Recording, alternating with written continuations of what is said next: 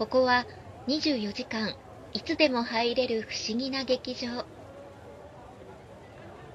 この番組は演劇部の先輩後輩である鎌様と遠藤がおすすめの劇団台本役者さんなどを紹介する番組です。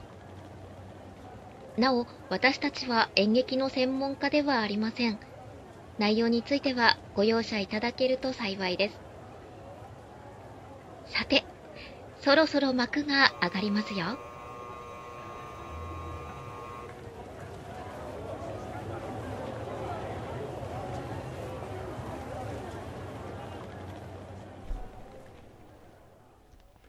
皆様我々の劇場へようこそ。劇場支配人の鎌様でございます。この度はお騒がせして大変申し訳ございませんでした。これからは真摯に番組作りに取り組んでいきたいと思っております、えー皆様には、えー大変不快な思いをさせてしまったことをここに改めてお詫び申し上げます。本当に申し訳ございませんでした。遠藤です。えーとりあえず演劇ラジオ第13回でございます。何？遠藤君何？何の謝罪なのこれ？いやあのとりあえず謝っとこうかなと思って。なな何があの世間の方にご迷惑をおかけしたことをね ここで謝罪申し上げたいと思います。遠藤君ななんかしたかな？こ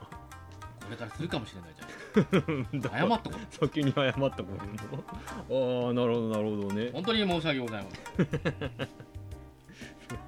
最近そういうなんかわけわかんない謝罪多いですよね。誰が誰に対して謝ってるのかよくわからない社会ってみたいなのないですか？ああととりあえずねあのこ今回オープニングでさあのちょっと大喜利やろうかと思ったんだけど。申し訳ございません。とりあえずなんで謝るのよ。え大喜利ってなんですか？大喜利大喜利ってだから私がお題出すから、ええ。ー、とそれに対してあのあのベストなアンサーを。ベストのアンサー、うん。最適な答え？そうですね、えーということが大喜利。そうですね、はい。あのおも面白い意味でよ面白い意味でベストなアンサー。ベストなアンサーを答えるのが大喜利そうですね。はい。じゃあそれではお題の方いきます、はい。バン。えー人生に必要なものは勇気と想像力。そして、えー、ほにゃららだ、えー。人生に必要なものは勇気と想像力。そして少々のお金だそれ。あのさ。遠藤君ベストなアンサー。いやちょっと待ってね。だから面白い意味でって。いや要するにユーモア聞いてください。少々のっていうところにねやっぱユーモア感じますね。あのあのごめんなさいね。あのこれ正解です。まあまああの今の人生に必要なものは勇気と想像力そして少々のお金だ、えーこれね今回紹介する人物の、まあ、映画の中でのあの名言になってるんですけれどもね。はいそれでは、えー今回の本編、えーいきたいと思います。チャールズ・チャップリン史上初めてバズった男伝説の役者 in the world!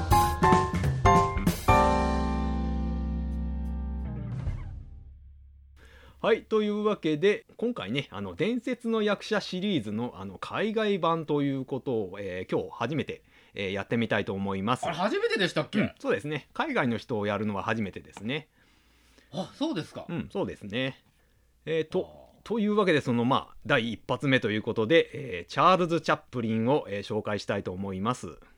まあ、これ実はねあの大沢くんからのリクエストになります。へえ、あ意外ですねうんで、えー、とタイトルで言ったんですけれどもね史上初めてあのバズった男ということでそうですねチャールズ・チャップリンはあの映画というあの新しくできた産業を使ってですね世界中に、えー顔と名前が知れ渡ったあの、まあ、史上初のあの人物なんじゃないかなと,、えーと思っております。ちょっと調べてみてね。あの、まあ、これほど偉大な人とは思わなかったですね。えー、そうなんですか、うん、チャップリンの人生の目標としてあの世界中の人を笑わせるっていうのがあったんですね。それに基づいてまあまあいろいろ動いていらっしゃるっていう感じですね。でえっ、とまあまあ職業としてはあの映画俳優映画監督、えーそして脚本家プロデューサーであの自身の劇中のあの音楽も、えー考える、えー作曲家でもありましたね。えー、とさて、えーそれでは、えーチャップリンの、えー生涯を振り返っていきたいと思います、えーチャップリンがですね、えー1889年の、えー4月16日生まれでございます。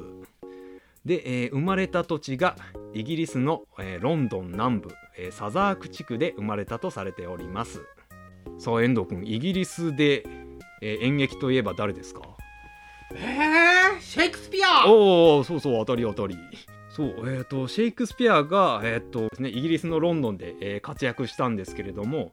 でシェイクスピアがあのー所属していたそのグローブ座もこのサザーク地区に、えーあったと、えーされておりますそのチャップリンが生まれた時もあのイギリスのロンドンのこのサザーク地区っていうのはその非常に演劇の街として、えー栄えておりまして、うん。えーとまあ、まあ劇場がいっぱい立ち並んでいて、えー、と芸人さんたちが数多く暮らしていたということですね。そして、えー、と父親は歌手で母親の職業があの女優という、まあ、あの芸人夫婦の間に、えー生まれたお子さんでございます。へまあまああのここまで聞くとあのチャップリンって俳優のスーパーサラブレッドのように聞こえるんですけれどもあの非常に貧しい極貧の幼少期を送っております。靴食べちゃうみたいな。靴靴ああそれはまあまあ映画の中でありましたけれどもね。チャップリンが2歳の時にあの両親はもう別居してしまいます。うんでまあまあお母さん女優といってもあの売れてない女優でですね、まあ、非常に生活は苦しくてあの母親が精神を病んで入院しちゃったりしてるわけですね。で、えー、とチャップリンは旧賓院と言いまして、まあ、当時のあの貧乏人を収容する施設ですね、えーそこに入れられたりしておりました。でですねチャップリンが5歳の時に母親が自分のあの舞台に、えーチャップリンを連れてったんですって。で舞台袖にチャップリンを待たして、えーと自分はあの歌を歌うっていうのをやったんですけれども母親があの声が枯れて声が出なくなっちゃったんですよ、あらあらあら。うん。でそしたらあのその困った劇場支配人がチャップリンを代わりに舞台に上げたんですって、そしたらチャップリンはその見よう見まねで母親の歌をあのうん。歌ってですね、うん。それであのわーってお客さんから拍手喝采を受けたと、でこれがあの私の原点だと、えーチャップリンが後に、えー自伝で語っております。へだからその当時映画産業ってまだなかったので、うん。あのやっぱりチャップリンの演技の原点って演劇なんですよね。ーはあはあはで9歳であの劇団の子役として、えーと入団しましてうん。二十歳の頃にはそのあのカーノーというですね劇団の花形コメディアンに、えーなっておりました。へでその1912年10月に、えーこれチャップリンが23歳ぐらいなんですけれども、ーうん。あのカーノー劇団のあのアメリカ巡業に、えー参加するために、えー渡米します、えーと要するにイギリスからアメリカに行くわけですよね。まあ渡米ってそういうことですようんねまあまあそうですね。えー、とこれがあのチャップリンの運命を大きく変えることになります。は1913年にいうんニューヨークの映画会社キーストン社と、えー契約を交わして、うんえー要するに映画デビューを果たします。1913年そうですね。戦争が近づいてますねあそうですね。そしてその翌年、うんえー1914年ですね。えー第一次世界大戦が勃発いたします。で第一次世界大戦ってあの主戦場がヨーロッパなんですよ。だから、えー、とチャップリンの故郷あのイギリスも当然あの参戦しまして、はで戦場になったわけですね。で一方のアメリカっていうのはあのヨーロッパから遠く離れてて、うん。えー、と戦場にならなかったんですね。うん。あのアメリカはまあ途中から参戦したんですけれどもひどい被害にはならなかったんですね。だからもしあのチャップリンがイギリスに残ってたらあのこんなに、えー活躍することはなかったと思います、結果その第一次世界大戦でイギリスは勝ったんですけどあの戦場になったんでもう土地とか経済もボロボロになっちゃうわけですね。そしてその経済の中心がヨーロッパからアメリカに移っていくわけですね。でちょうどその時に渡米したんで、えーチャップリンは、えー、とこの映画デビューして、えー、と映画出演のあの2作目の映画であのもう例のあのちょびひげとあのダブダブのズボンを履いて、えーあチャップリンスタイル。そうですね。そのスタイルで放浪紳士チャーリーを誕生させまして、えーそこからチャップリンが、えー瞬く間にブレイクしていくことになります。でまあ空前のあのチャップリンブームっていうのがアメリカで起きましてですね、そうですね。1915年にはですねあのもうチャップリン人形とかですねあの関連グッズが発売されたんですって。でまあまあそれが飛ぶように売れて日本も含めたあの世界的なチャップリンブームがあ、えー訪れます。でチャップリンはですねあの本人の許可なしにあのグッズを販売した人たちとかあの勝手にチャップリンのモノマネをした人たち、えーこういう輩があのそのブームが来た当時あのたくさん出てきたんですけれどもあのそれらをあの相手取って、えー裁判を起こします。うんまあまあ要するにその世界で初めてあの著作権っていう概念をうんあの生み出した人でもあるんですね。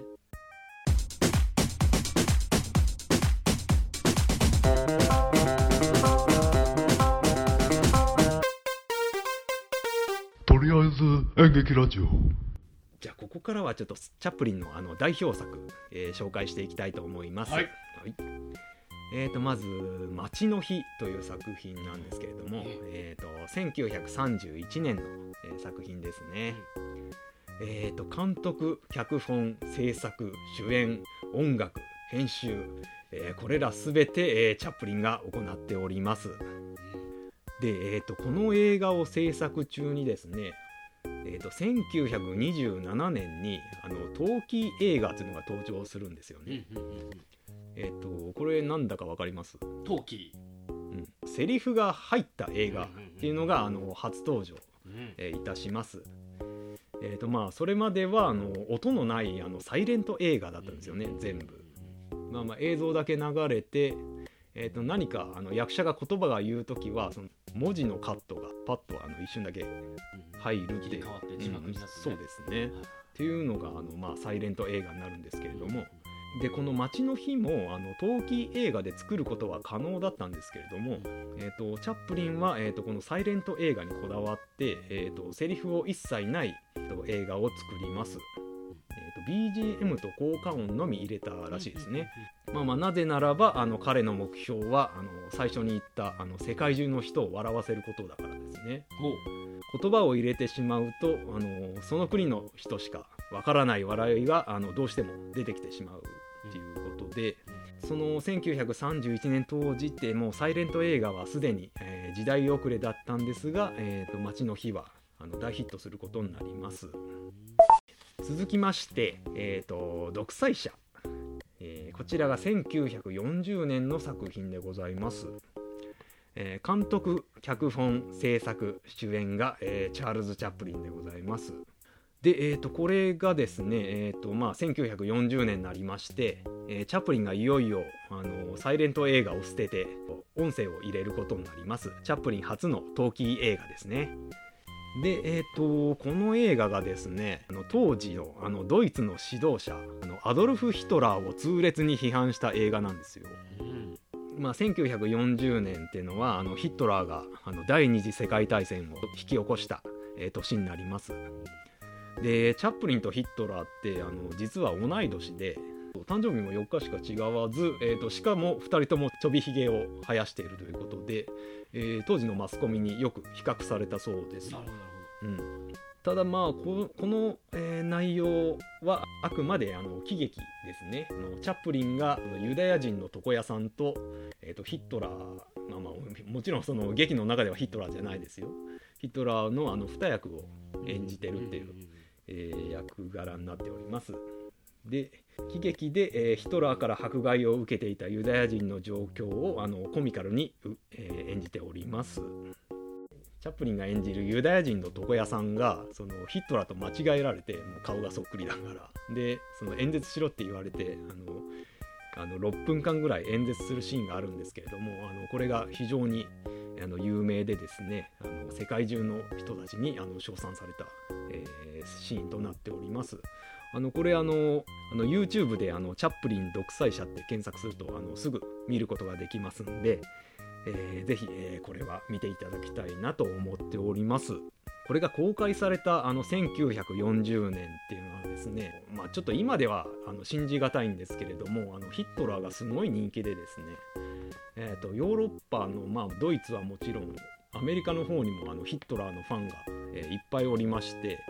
ドイツでは当然あの公開が中止されて公開されませんでしたしあのその他の国からもあの公開中止が相次いだんですけれどもあのこの第二次大戦後ですねあのこの映画はあの再評価されまして、えーチャップリンの映画の中で、えー最大のヒット作となっております。えーこれあのぜひ、えーご覧ください。でこの独裁者の次に戦後ですね殺人狂時代っていう1947年に、えー作ったんですけれどもこれもあのやっぱり体制批判とかあの戦争批判をあの色濃く出した作品となっておりましてこの辺からですねチャップリンがあの FBI から危険人物としてあのマークされるようになるんですね。で1952年、えーチャップリンが63歳の時なんですけれども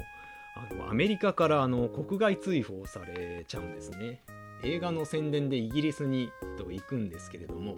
そこからのアメリカの方に再入国を拒否されてでそのまんまあのアメリカから締め出されたっていう、えー形になりますね。でえーっとアメリカを追い出されたチャップリンはですねあのスイスに、えー移住いたします。その辺の恨みつらみを映画にしたのが、えーと「ニューヨークの王様」っていう作品ですね。これ、えー1957年、えーこれが、えーとチャップリンのあの最後の主演作品になります。その後はあの過去の作品のあの再編集に力を入れていくんですけれどもあの晩年のチャップリンにインタビュアーがあなたにとって、えー最高の作品は何ですかって聞かれてチャップリンがあのネクストワンって答えるんですよね。いいですね。これかっこいいな。次の一作ですっていうね。で、えーその後のあのリバイバル上映がですね評価されて、えー1972年ですね、えーアカデミー名誉賞を受賞いたします。でその授賞式で20年ぶりにアメリカに訪れることになりますね。とまあ、アカデミー賞の授賞式のあの壇上で、えー登場したチャップリンは12分間のスタンディングオベーションで迎えられたということですね、えーこの時点でもうチャップリン80歳超えてたんですけれどもまあまあこの辺から脳卒中を起こして、えー体調は良、えー良くなかったそうですね、えーそして1977年12月25日えースイスの自宅にて、えー亡くなっております、えー88歳ですね。とりあえず演劇ラジオって言ってくれへん？とりあえず演劇レジオ。レジオじゃない。ラジオだよ とりあえず演劇ラジオ。じゃあ締めますかね。えー一応まあこれが2023年のあの最後の配信ということになりまして、えー今年1年演劇ラジオをお聴きいただきましてありがとうございました。じゃあ遠藤君もなんか。皆様大変申し訳ございませんでした。は い 本日の演目は以上でございます。また次の公演でお会いいたしましょう。さようなら。さよなら。